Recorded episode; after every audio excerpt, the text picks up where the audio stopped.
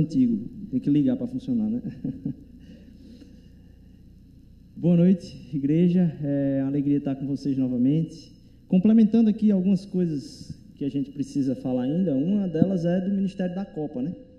Amanhã a gente vai ter aí de novo jogo aqui. Eu quero privar também, apesar de querer muito que todos estejam aqui, controlar o coração, porque eu sei que sexta-feira a gente teve uma quantidade de pessoas aqui no, no jogo um pouco menor. A gente estava tendo um casamento ao mesmo tempo, muitos outros eventos, e aí teve uma quantidade de gente menor, ou seja, outras pessoas foram assistir o jogo em outro lugar e o Brasil perdeu. Eu espero que vocês não se tornem supersticiosos, mas eu mesmo assim convido vocês a estarem aqui conosco amanhã, só lembrando que vocês não tiveram e o Brasil perdeu.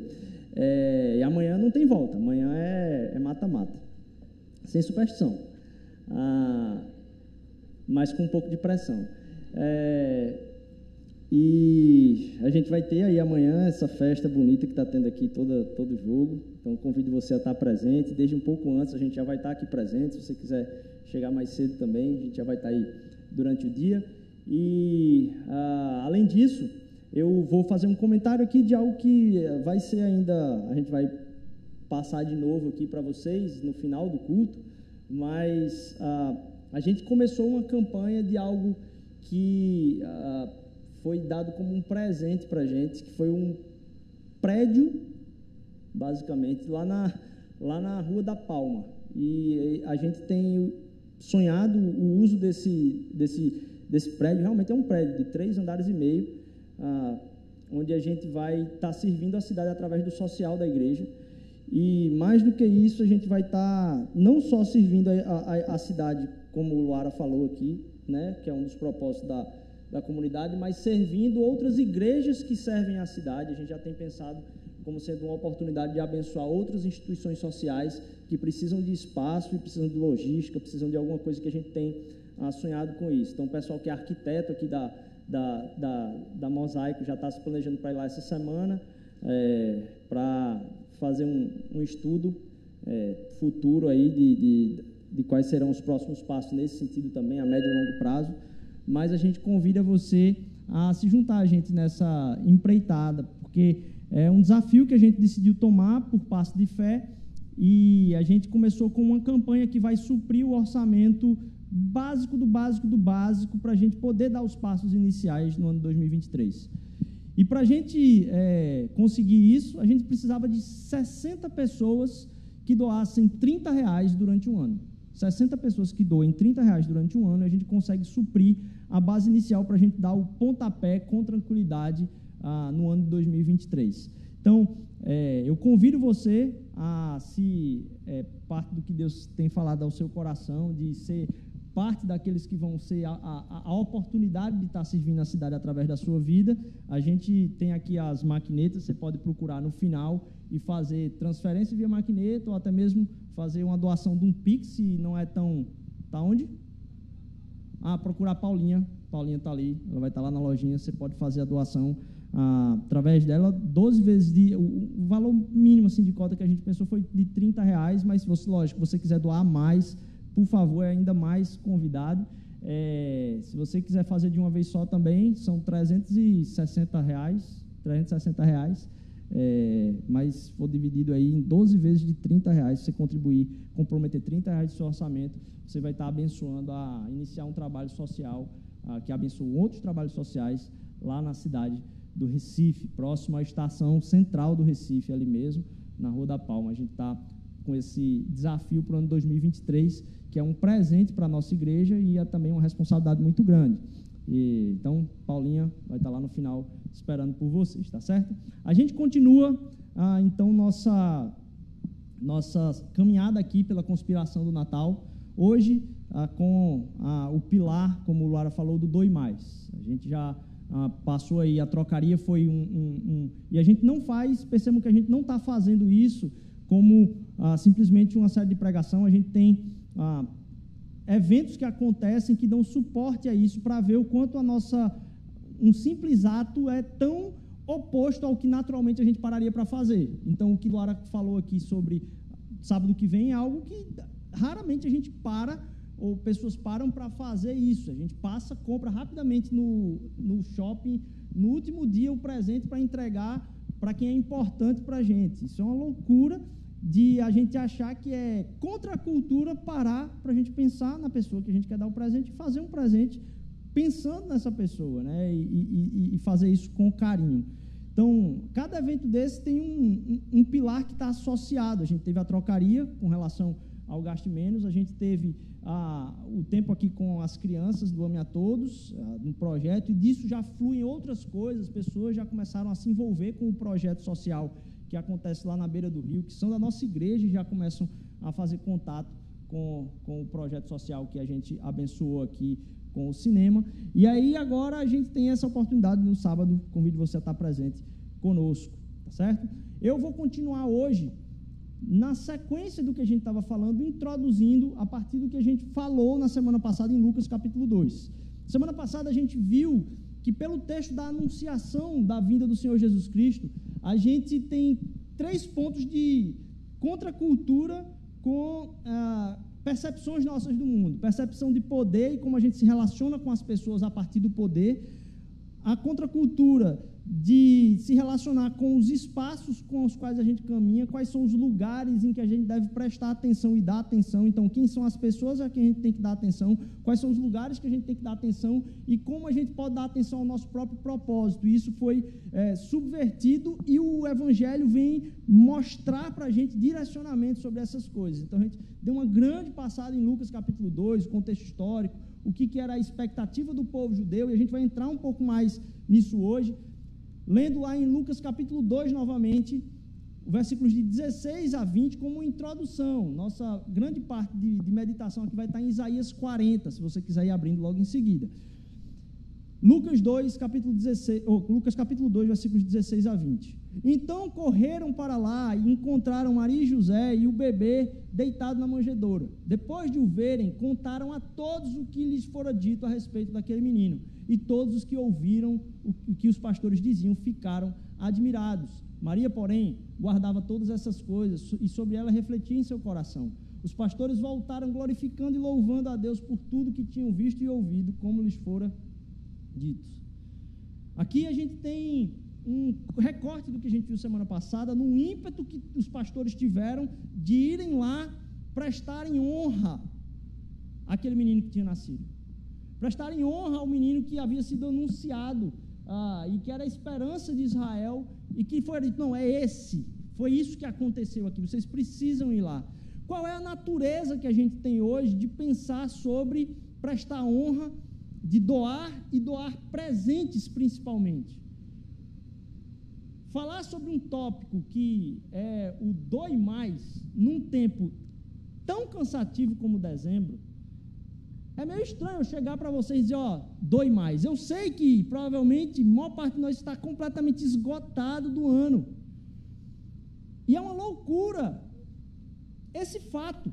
Se o Evangelho, a mensagem do Evangelho é uma mensagem de paz, de alegria, de notícia boa, uma notícia que vem alegrar o coração, como é que a gente se deixa passar por esse tempo, lembrando do, desse fato experimentando de uma forma completamente oposta, onde está todo mundo completamente cansado, todo mundo completamente esgotado. Aqueles pastores foram ali com grande alegria por causa daquele motivo ali de, de um nascimento, prestar honras, entregar-se, fazer aquilo que era necessário e devido pela notícia que se apresentava. Há uma correspondência da vida dos pastores com a notícia que foi dada. Há uma não correspondência com o evangelho e como a gente experimenta a anunciação dele que acontece em dezembro, que é o que a gente lembra. É completamente oposto. Meditar na boa nova e a forma como a gente experimenta isso na nossa própria vida é cansaço, desgaste. A gente já falou em tempos atrás a respeito de como o perfeccionismo tem um peso pesado mesmo na vida, na vida nossa hoje. E aí alguns estudiosos vão dizer e falar a respeito de três tipos de perfeccionismo e como isso afeta a nossa sociedade nos tempos de hoje. Um dos perfeccionismos, ele é o auto-orientado, certo? É um perfeccionismo onde a gente ah, exige perfeição de nós mesmos para que os outros percebam quão excelente nós somos na nossa vida. Há um perfeccionismo autoimposto, ninguém pediu ele, mas você tem a necessidade que o outro te perceba como excelente. E você coloca sobre você uma pressão de ser excelente pelo que o outro deve perceber de você. Mas não tem só esse perfeccionismo. A esse perfeccionismo se soma um outro perfeccionismo, que se esse é o auto-orientado, o outro é o outro orientado. É um perfeccionismo que você tem a depender das relações que você tem na sua vida. Pode ser uma pessoa da sua família que exige demais de você, pode ser alguém do seu trabalho que exige além do que deveria de você. E você sabe que é, não concorda talvez com aquilo, aquilo é uma situação chata para você, mas você se sente sob a pressão de ter que agradar alguém ou certo tipo de pessoa. Pode ser uma pessoa muito próxima, pode ser alguém com quem você convive, mas a pressão de ah, ser perfeito de colocar ou, ou, de agradar aquela pessoa em tudo, faz com que o perfeccionismo seja um outro peso na nossa vida. Mas não só esse. Existe o perfeccionismo que é colocado sobre a nossa vida pela exigência da própria sociedade. Se num eu tenho que ser perfeito para que os outros me notem, no outro eu tenho que ser perfeito para que os outros é, me deixem em paz. Esse agora é uma perfeição que exige um certo tipo de noção de quem eu sou perante as outras pessoas, supondo que elas já esperam de mim aquilo. Se eu vacilar a respeito de quem eu sou, com a profissão que eu tenho, tal, existe um certo tipo de padrão que é necessário com que eu viva. Bem, esses três perfeccionismos aí, ou, a gama de perfeccionismo com a qual a gente lida, faz com que a gente tenha um, uma discrepância entre o que nós fazemos e o que a gente sabe que deveria fazer ou em relação a porque eu preciso ser excelente, ou em relação a que eu preciso deixar alguém mais calmo e menos chateado comigo, ou mais agradado de mim, ou então em quem eu tenho que ser para a sociedade, mínimas condições possíveis de alguém que é, é, é, faz o seu trabalho bem, seja você estudando, seja você trabalhando. Então, tem o que a gente faz e o que a gente sabe que deveria fazer.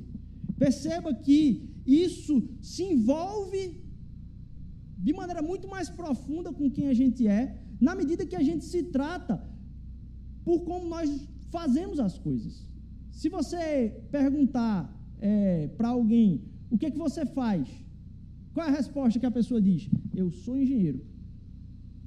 Você faz o quê? Ah, eu sou advogado. Percebe, percebe a diferença? Você faz o quê? E a resposta que a gente dá é eu sou. Parece que é, não, isso é normal da língua.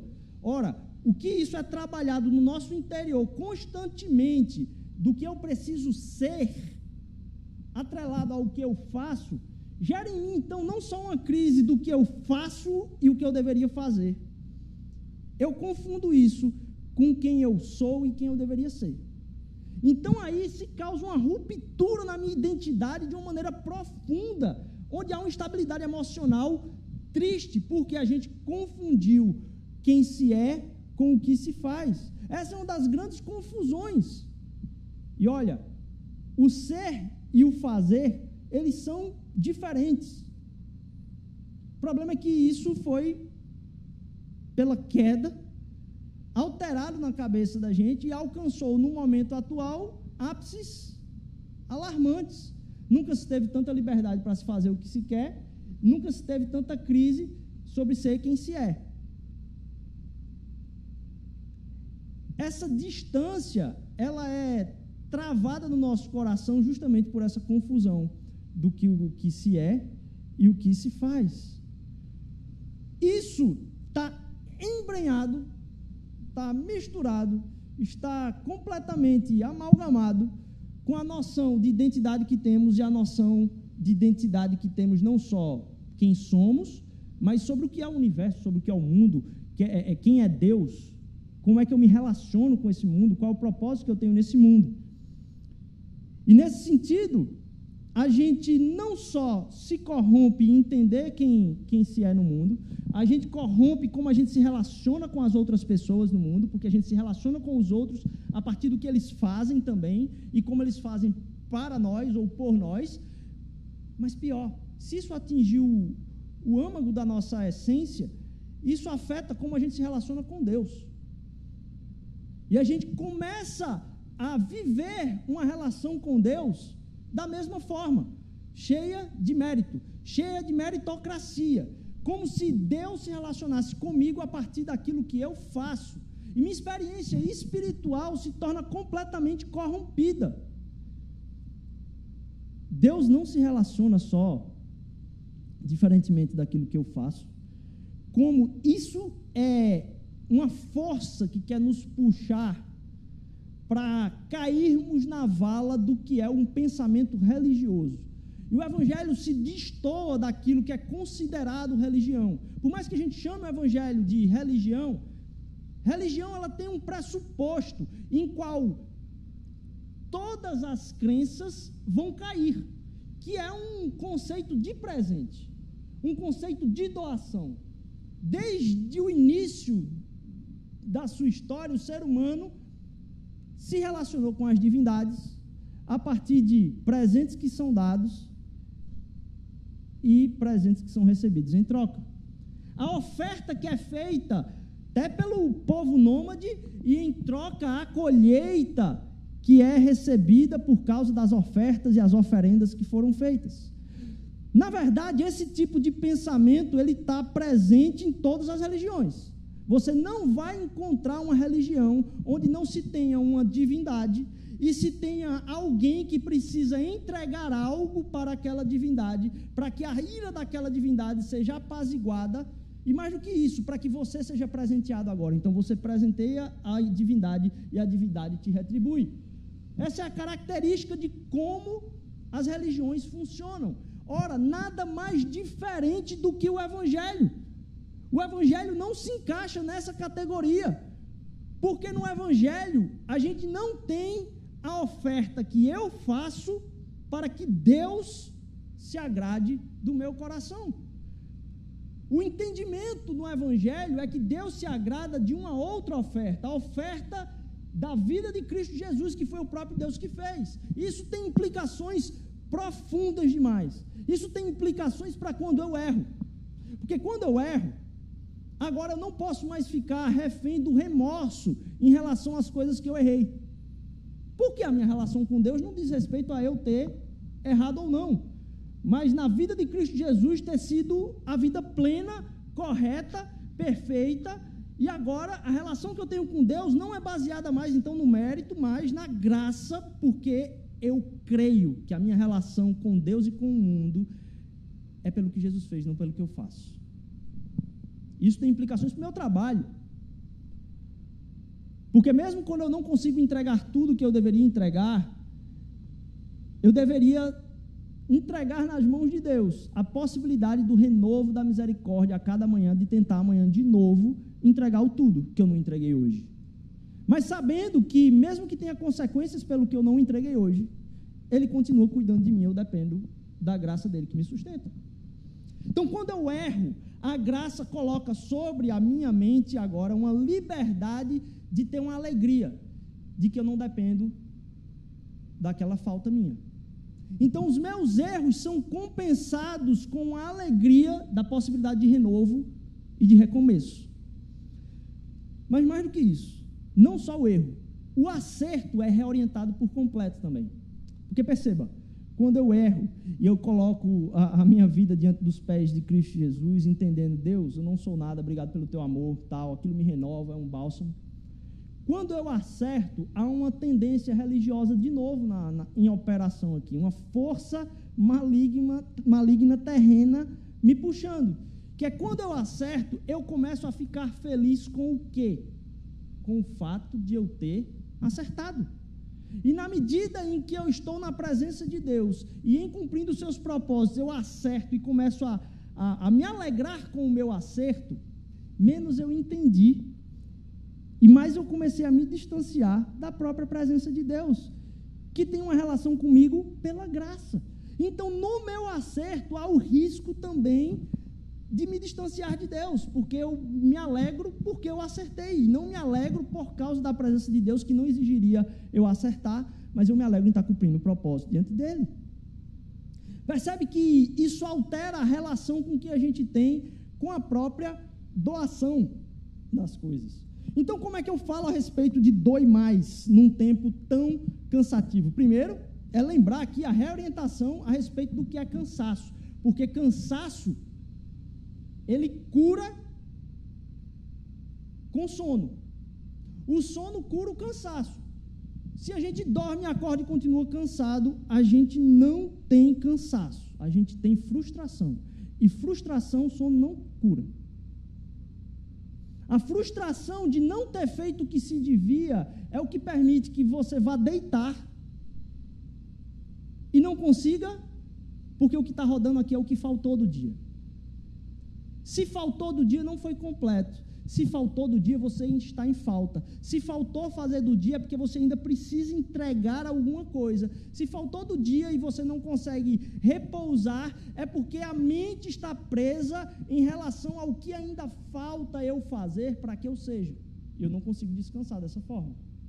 Na medida em que eu entendo que se eu entreguei tudo e eu vivo na graça, Deus renova porque Ele me guarda do resto.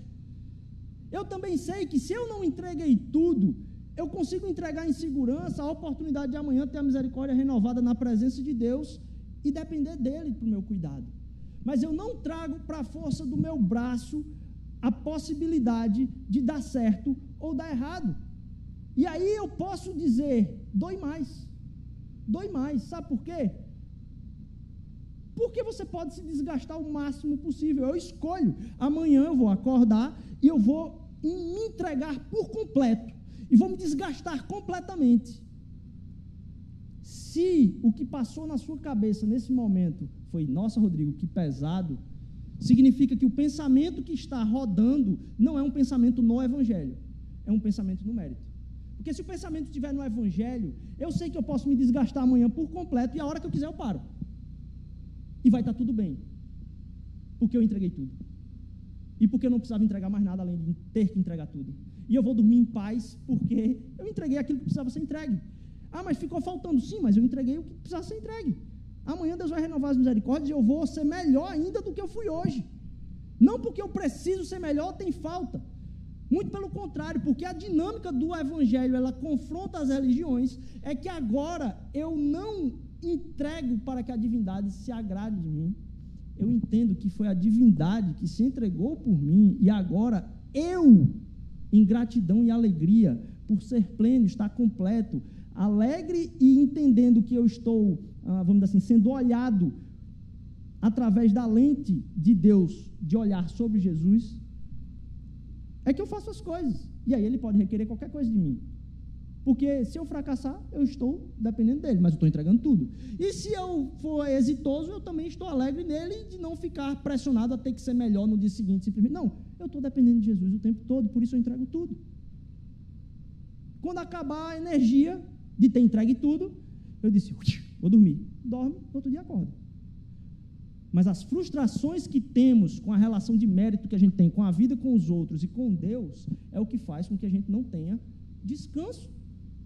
Então, o fato da gente doar mais ou não, não está relacionado com você ter doado muito ou pouco.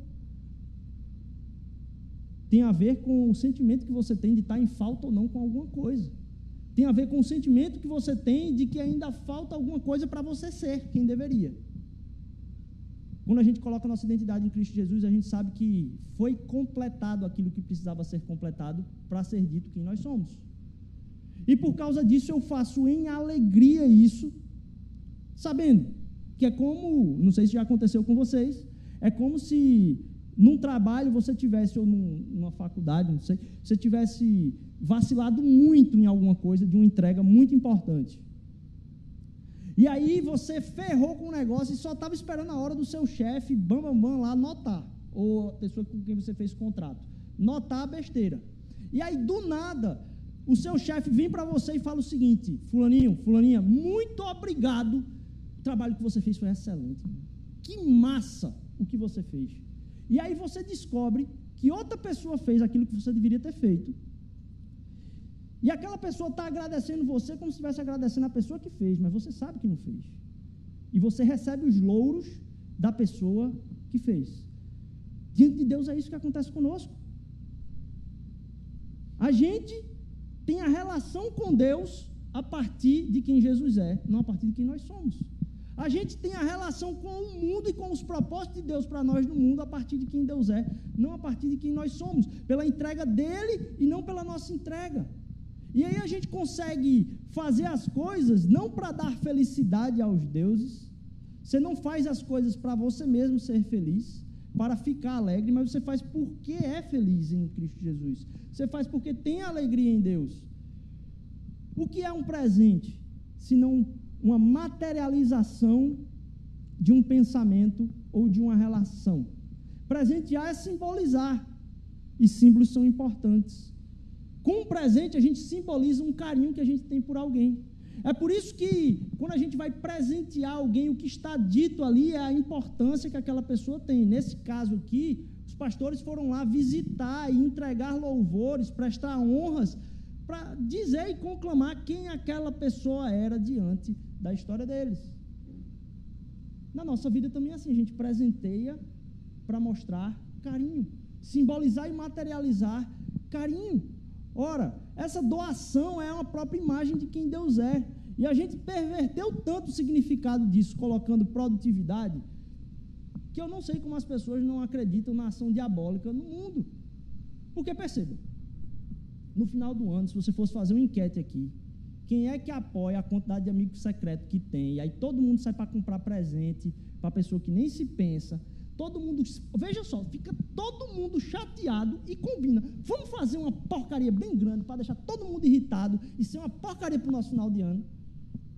E todo mundo concorda nessa, nessa situação e disse: vamos nessa, se lascar, todo mundo junto.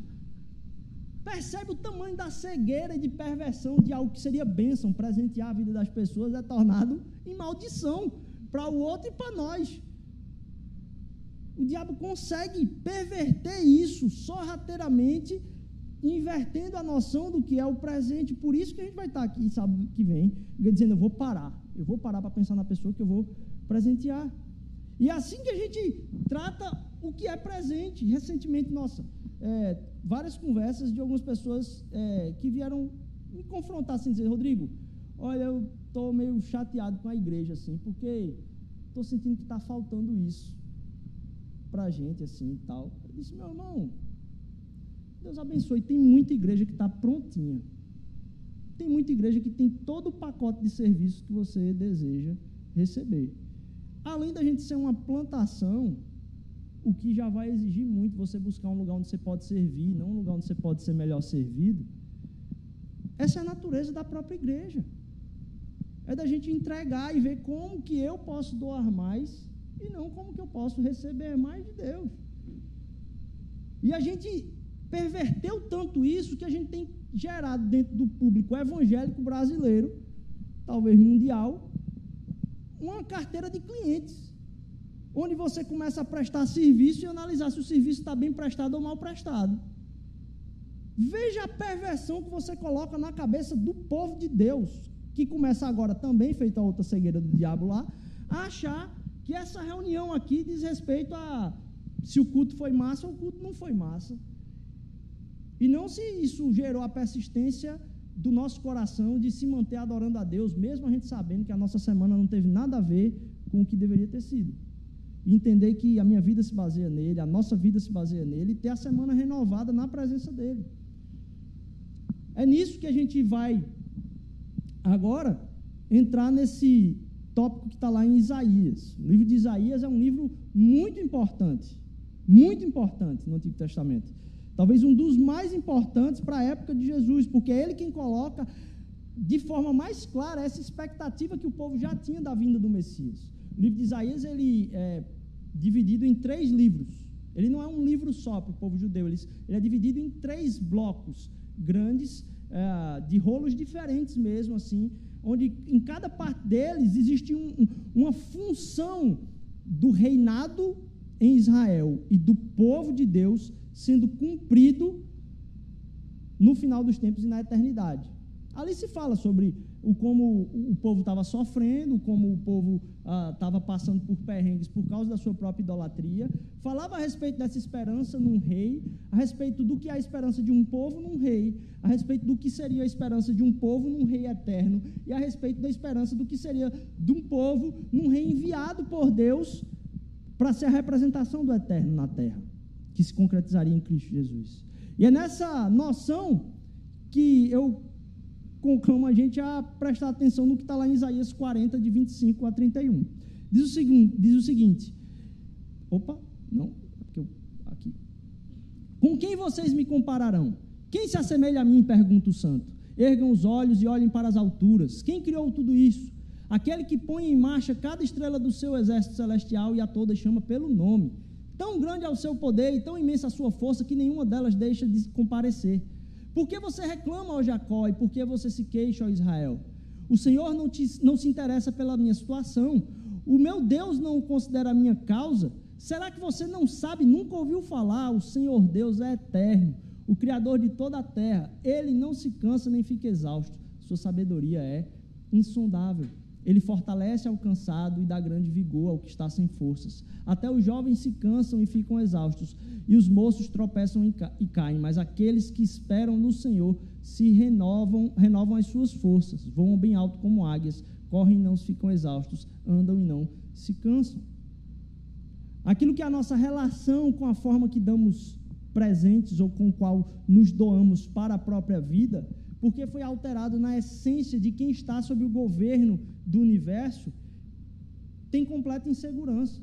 Na hora que a gente para para pensar no peso dessa frase, com o que você vai comparar o santo dos, dos santos? Ergam os olhos e olhem para as alturas. Quem criou tudo isto? Aquele que põe em marcha cada estrela do seu exército celestial. Quem criou tudo isso? Se um presente ele tem a materialização de, de, de algo que significa, quando a gente entende que aquilo que é a relação com Deus é baseado na oferta dele, não nossa, a gente começa a perceber a própria criação e tudo aquilo que está à nossa volta como algo que foi dado de presente a sua própria vida, a sua própria saúde, a oportunidade que você tem de estar aqui hoje. Tudo como um presente de Deus que tem um símbolo do quanto Ele nos ama do quanto aquilo tem significado expressivo como a materialização da relação que ele tem conosco. E sabe quando você vai lembrando de presentes que você ganhou com carinho, e você diz, poxa, que massa, lembrei de fulaninho, isso foi massa, porque isso aqui tem um valor sentimental. A gente começa a enxergar as coisas na criação e na nossa própria vida, com a mão de Deus tocando cada área da nossa vida dessa forma. Isso gerando gratidão no nosso ser por quem Deus é e não pela situação como está agora ao meu respeito. Essa confusão de presentes me lembra, é, ou me lembrou de um seriado que a gente tem assistido bastante, assim, é bom porque ele é curtinho, se chama The Big Bang Theory. Esse seriado, ele traz a história de várias pessoas nerds que estudam tecnologia ou é, ciências exatas numa universidade nos Estados Unidos, uma das mais conceituadas. E eles moram juntos e é cada um mais excêntrico que o outro.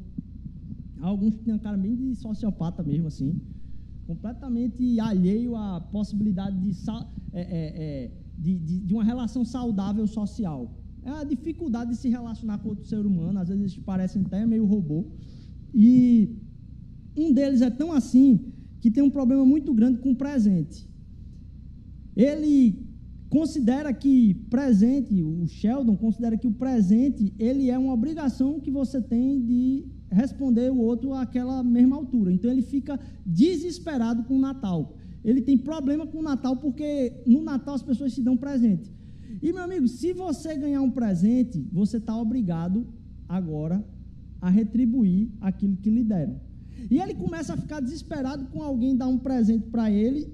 Várias vezes isso acontece durante as temporadas do seriado. E sempre que alguém dá um presente para ele, ao invés dele celebrar, ele diz: Ah, velho, poxa vida, ferrou comigo agora. Agora eu vou estar obrigado a achar um presente que represente o tamanho disso que você fez para comigo. Eu vou ter que agora retribuir de alguma forma a compensar isso que, que foi feito por mim. Hoje de manhã, compartilhando sobre isso, aí alguém veio me lembrar de um episódio específico onde acontece na época natalina mesmo assim, e aí ele, de antemão, já sabendo que alguém vai dar esse presente para ele, ele prepara e compra uma carrada de cestas assim, enormes, de vários tamanhos, e fica só esperando qual tipo de presente que ele vai receber, e aí ele vai saber, à medida do presente que ele recebeu, qual tipo de presente que ele vai dar.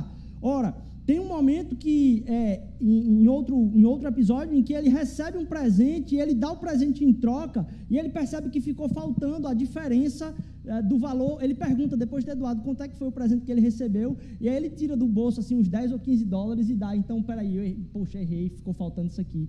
E ele compartilha, ele fica desesperado.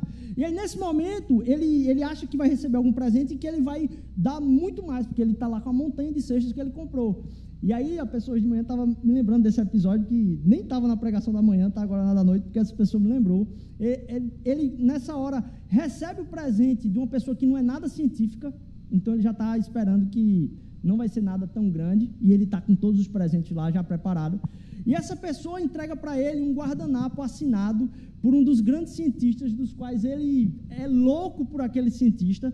E aí é, entrega o guardanapo porque ela conseguiu a assinatura dele. Eu não me lembro como, se ele foi na, na lanchonete que ela trabalha ou, ou algo parecido. E quando ele recebe aquilo, ele começa a ficar apavorado. Ele começa a ficar desesperado. Porque agora ele não tem nenhum presente que ele consiga retribuir que esteja à altura daquilo que foi entregue. E ela ainda faz um comentário, diz o seguinte, ó, só tem um problema. É que ele babou e ele precisou limpar a boca com esse guardanapo aí assinado. Aí é que ele enlouquece mesmo, porque agora tem a saliva, o DNA do grande ídolo dele ali que ele recebeu naquele presente. E aí, nesse momento, ele não sabe o que fazer, numa atitude muito desesperadora. Esse cara que é completamente antissocial, é um cara perturbado, não consegue fazer um elogio para ninguém, não consegue pedir desculpa, é um cara completamente, realmente fora de série em relações sociais. Ele, desesperado por não saber o que fazer, ele dá um abraço nela. E quem acompanha o Cerado sabe que ele não abraça ninguém. Nem a pau. Nem que você pague, ele abraça as pessoas. Ora, ao calcular aquilo que era necessário de dar de, de abraço em outra pessoa, o, o, o que, era, que era necessário de ser doado, ele viu que ele não tinha como oferecer algo do tamanho daquilo que foi entregue a ele como presente. E nesse momento, ele se despe de toda, todo cálculo, todo tipo de importância, todo tipo de pensamento que ele tinha sobre o fato de ter que abraçar ou não abraçar outra pessoa, e ele diz: Eu vou contra tudo o que eu creio nesse momento, tudo que é pesado ou menos pesado para mim, tudo que é difícil ou menos difícil para mim, porque aquilo que foi ofertado não tem nada que eu vá retribuir do mesmo jeito. Então, aquele abraço, para quem conhece, sabe que aquilo ali foi uma entrega dele mesmo. Foi uma entrega de, de alguém que não tinha mais como fazer conta.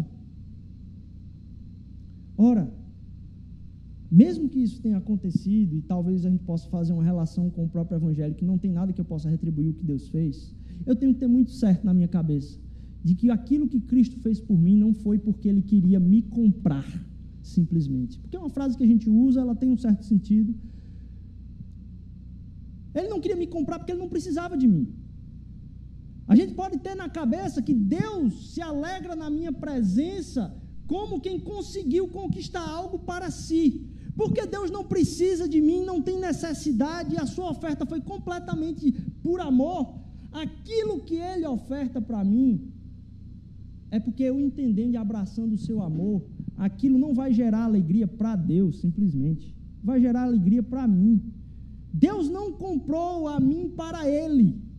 Deus não comprou você para Ele, simplesmente. Você quer ou não, você é dele. Deus comprou você para você. Deus te deu de presente. Deus deu a sua vida de presente. Enquanto você fica rodopiando numa vida sem propósito, tentando comprar a vida que você merece, entrando na lógica do mérito de tentar subir e entregar para as pessoas na medida de que elas entregam para você, e tentar subir na vida e poder montar uma imagem a respeito de quem você é pelo que você faz. Cristo Jesus vem dizer: Olha, eu te comprei, é porque eu quero ver a sua alegria, não é porque eu estou carente de você. Eu te comprei porque eu quero que você enxergue a vida que eu te dei. Eu te comprei porque eu quero que você entenda o custo que foi para você entender o meu amor por você. Foi eu ir até o final, até a morte, para que a gente mude a forma como a gente tem expectativas sobre nós mesmos, sobre os outros, sobre a vida. Ora, a gente já tem repetido isso aqui. Se você está decepcionado com alguém, se você está frustrado com alguém, se você está muito triste com alguém, se você está com raiva de alguém, a culpa não é daquela pessoa. A culpa é da expectativa que você teve nela. Em algum momento você achou errado que ela ia fazer alguma coisa e ela não fez. Em algum momento você achou que as pessoas não eram capazes de pecar e elas eram.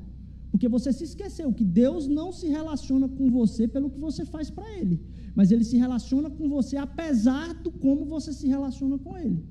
Então, as pessoas que se relacionam com você não podem ter de você a resposta que Deus não tem para com você. As pessoas precisam ter em nós a mesma entrega, a mesma doação que Cristo Jesus teve por nós. E a minha relação com os outros só é minguada, ofendida, porque eu tive expectativas erradas sobre o outro. E aí eu me deparo e disse: Eita, não é que o outro é pecador que nem eu perdi tempo pensando diferente. Mas isso não me gera mais raiva sobre as pessoas. Isso só coloca meu coração em ordem a entender que diz Rodrigo, não se relacione com as pessoas pela expectativa que você tem delas. Porque eu não faço isso com você. É por isso que lá na oração do Pai Nosso está lá explícito. Ora, perdoa-lhes. Vai me perdoar aí, Deus, por favor. Assim como nós perdoamos a quem nos tem ofendido. Porque eu não entendi a relação de Deus comigo se eu não entendi a relação do meu irmão comigo. Como é que eu posso colocar um peso para a relação com o outro que Deus não coloca sobre mim? Eu não entendi o Evangelho. E aí eu paro de alimentar minha carência, eu começo a materializar muito mais a doação, eu começo a tratar a minha vida como um presente para os outros, porque eu não estou cansado a partir de como eu estou realizando as coisas ou não. O meu dia, se foi bom ou se foi ruim, amanhã eu sei que eu serei renovado em Jesus. Então eu não amanheço amanhã devendo mais ou menos para ninguém. Eu vou entregar tudo, independentemente. E é só o que Deus quer. A gente entregue tudo. Porque se a gente não entrega tudo ou mais, se é custoso pensar em entregar tudo, significa que eu acho que falta entregar tudo. E não que eu tenho certeza que ele entregou tudo.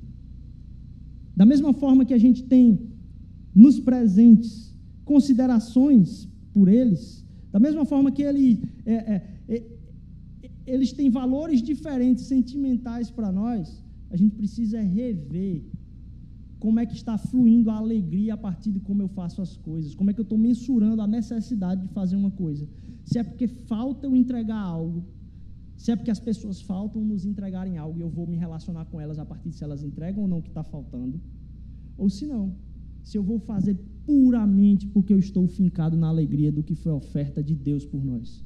Eu dou mais porque Ele dou tudo. Eu dou mais porque eu não preciso ficar mensurando o que falta eu entregar. Eu estou pleno em Cristo Jesus porque eu sei que Ele me enxerga através do sangue do seu filho. E agora eu entrego para ele na medida da alegria baseada no que ele fez por mim.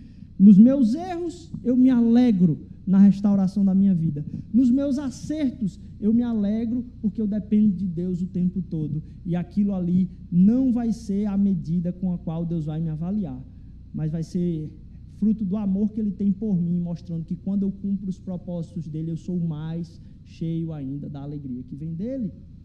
E dessa forma eu começo a mensurar os presentes que são investidos na minha vida. Porque aí a gente está o tempo todo se mensurando. E da mesma forma que muitas vezes a gente recebe um presente e bota ele lá atrás escondido num quartinho, pergunta que eu queria deixar para a gente hoje era sobre o desejo de doar mais. Porque o desejo de doar mais está completamente vinculado a como eu estou entesourando a alegria do Evangelho na minha vida. O Evangelho, ele é, na nossa vida, um presente que está na sala de estar da vida da gente, ou o Evangelho é algo que está na gaveta de um quarto lá dos fundos que a gente abre todo domingo, quando a gente vem para a igreja. Na medida que o Evangelho ele começa a ser central em todas as áreas da vida da gente, a alegria no Senhor é restaurada na nossa vida como central e mantenedora do fluxo do meu vigor, porque o meu vigor não é por fazer aquilo que falta, mas eu vou completar meu dia pleno entregando tudo, o tempo todo, porque não depende do resultado. Não depende do resultado. É a minha alegria no resultado dele, em tudo que ele fez, na esperança de que a sua semana, meu irmão, minha irmã, tenha um renovo profundo de Deus nesse final de ano que deve estar pesado, mas que você acorde na certeza de entregar tudo, sabendo que foi tudo feito. Porque se você vai entregar tudo achando que falta fazer alguma coisa, é porque você não entendeu que está consumado, que tudo já foi feito. Que o Evangelho não pode ser uma alegria que você abre no domingo, mas tem que ser aquilo que está na sala de estar da nossa casa, refletindo para a gente o vigor da alegria a cada dia, a cada dia. Eu termino esse, esse nosso tempo lendo aquilo que está ah, presente no início desse texto de Isaías. Nesse mesmo texto de Isaías aqui, antes dele chegar nessa parte, e esse capítulo de Isaías, ele está no segundo bloco dos livros que tratam da, com, da consolação do povo de Deus. Ele vai falar daquele que é o servo que vem cumprir os propósitos que nenhum rei conseguem ah, cumprir. Aquele que vai ajuntar todas as nações diante do seu cetro. E aí ele começa a falar, então, daquele que está no controle de todas as coisas, como é que a gente pode ah, se relacionar com a força do nosso braço e como é que a gente pode se relacionar. Acho que não está indo aqui, se alguém conseguir puxar para trás aí. Aí. Vamos ver se vai. Agora. Quem mediu as águas na concha da sua mão? Ou com o palmo definiu os limites dos céus? Quem jamais calculou o peso da terra ou pesou os montes na balança e as colinas nos seus pratos? Quem definiu os limites para o Espírito do Senhor ou o instruiu como seu conselheiro?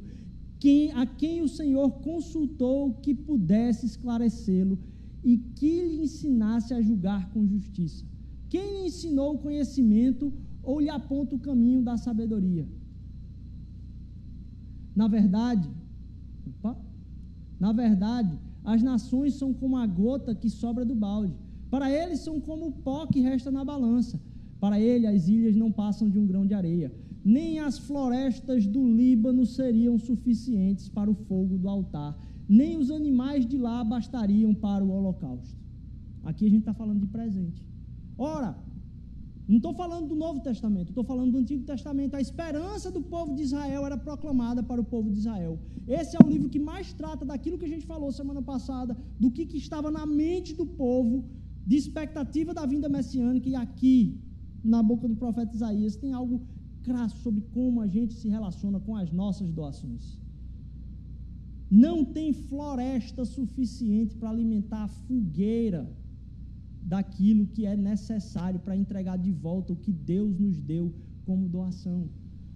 Não seriam suficientes as florestas do Líbano para o fogo no altar, nem os animais de lá bastariam para o holocausto. Diante dele, todas as nações são como nada, para ele são sem valor e menos que nada. A quem vocês compararão a Deus? Como poderão representá-lo? Com imagem que funde o artesão e que o ourives cobre de ouro e que lhe modela correntes de prata? Ou com o ídolo do pobre, que pode apenas escolher um pedaço de madeira e procurar um bom marceneiro para fazer a imagem que não lhe caia? Será que vocês não sabem? Nunca ouviram falar? Será que a gente não sabe? Nunca ouviu falar na nossa própria vida? Não teve testemunho de Deus?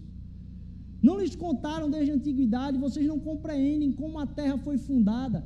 Ele se assenta no seu trono acima da cúpula da terra, cujos habitantes são pequenos como gafanhotos. Ele estende os céus como um forro e os arma como uma tenda para neles habitar. Ele aniquila os príncipes e reduz a nada os juízes do mundo.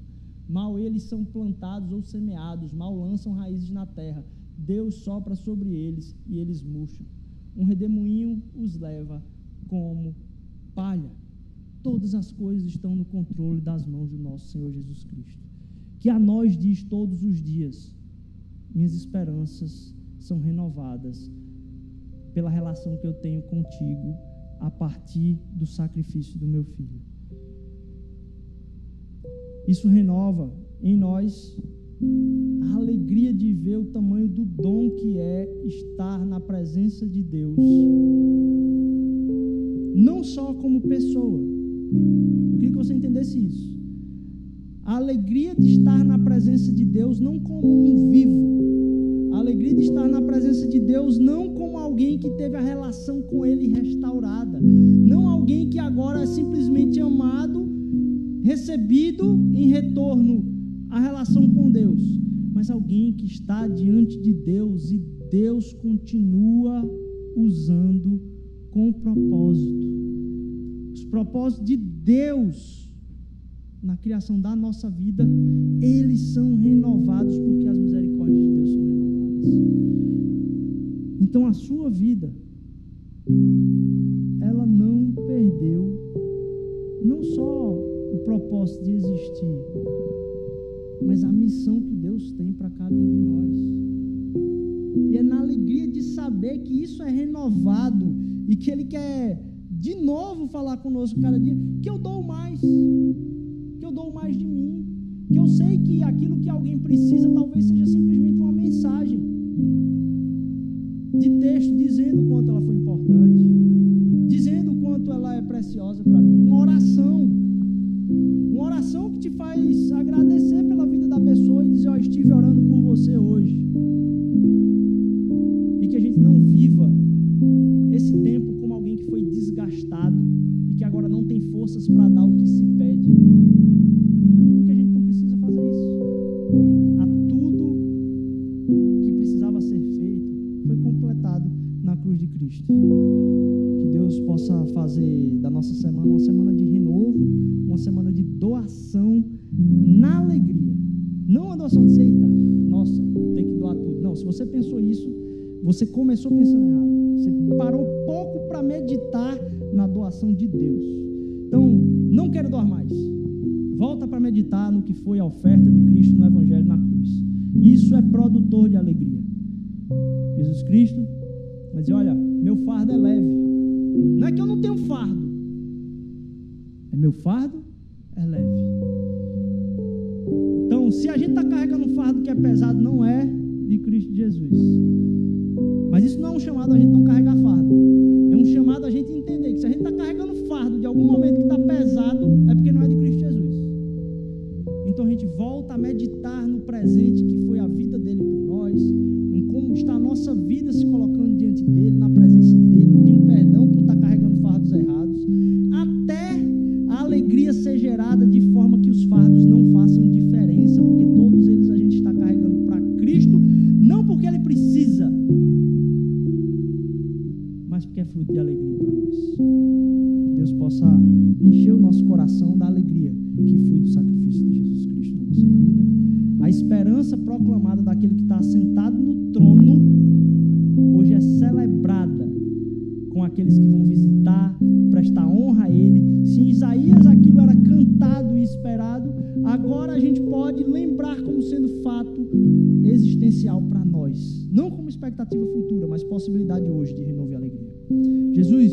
agradeço, Pai, pela oportunidade de te adorar, Senhor Deus.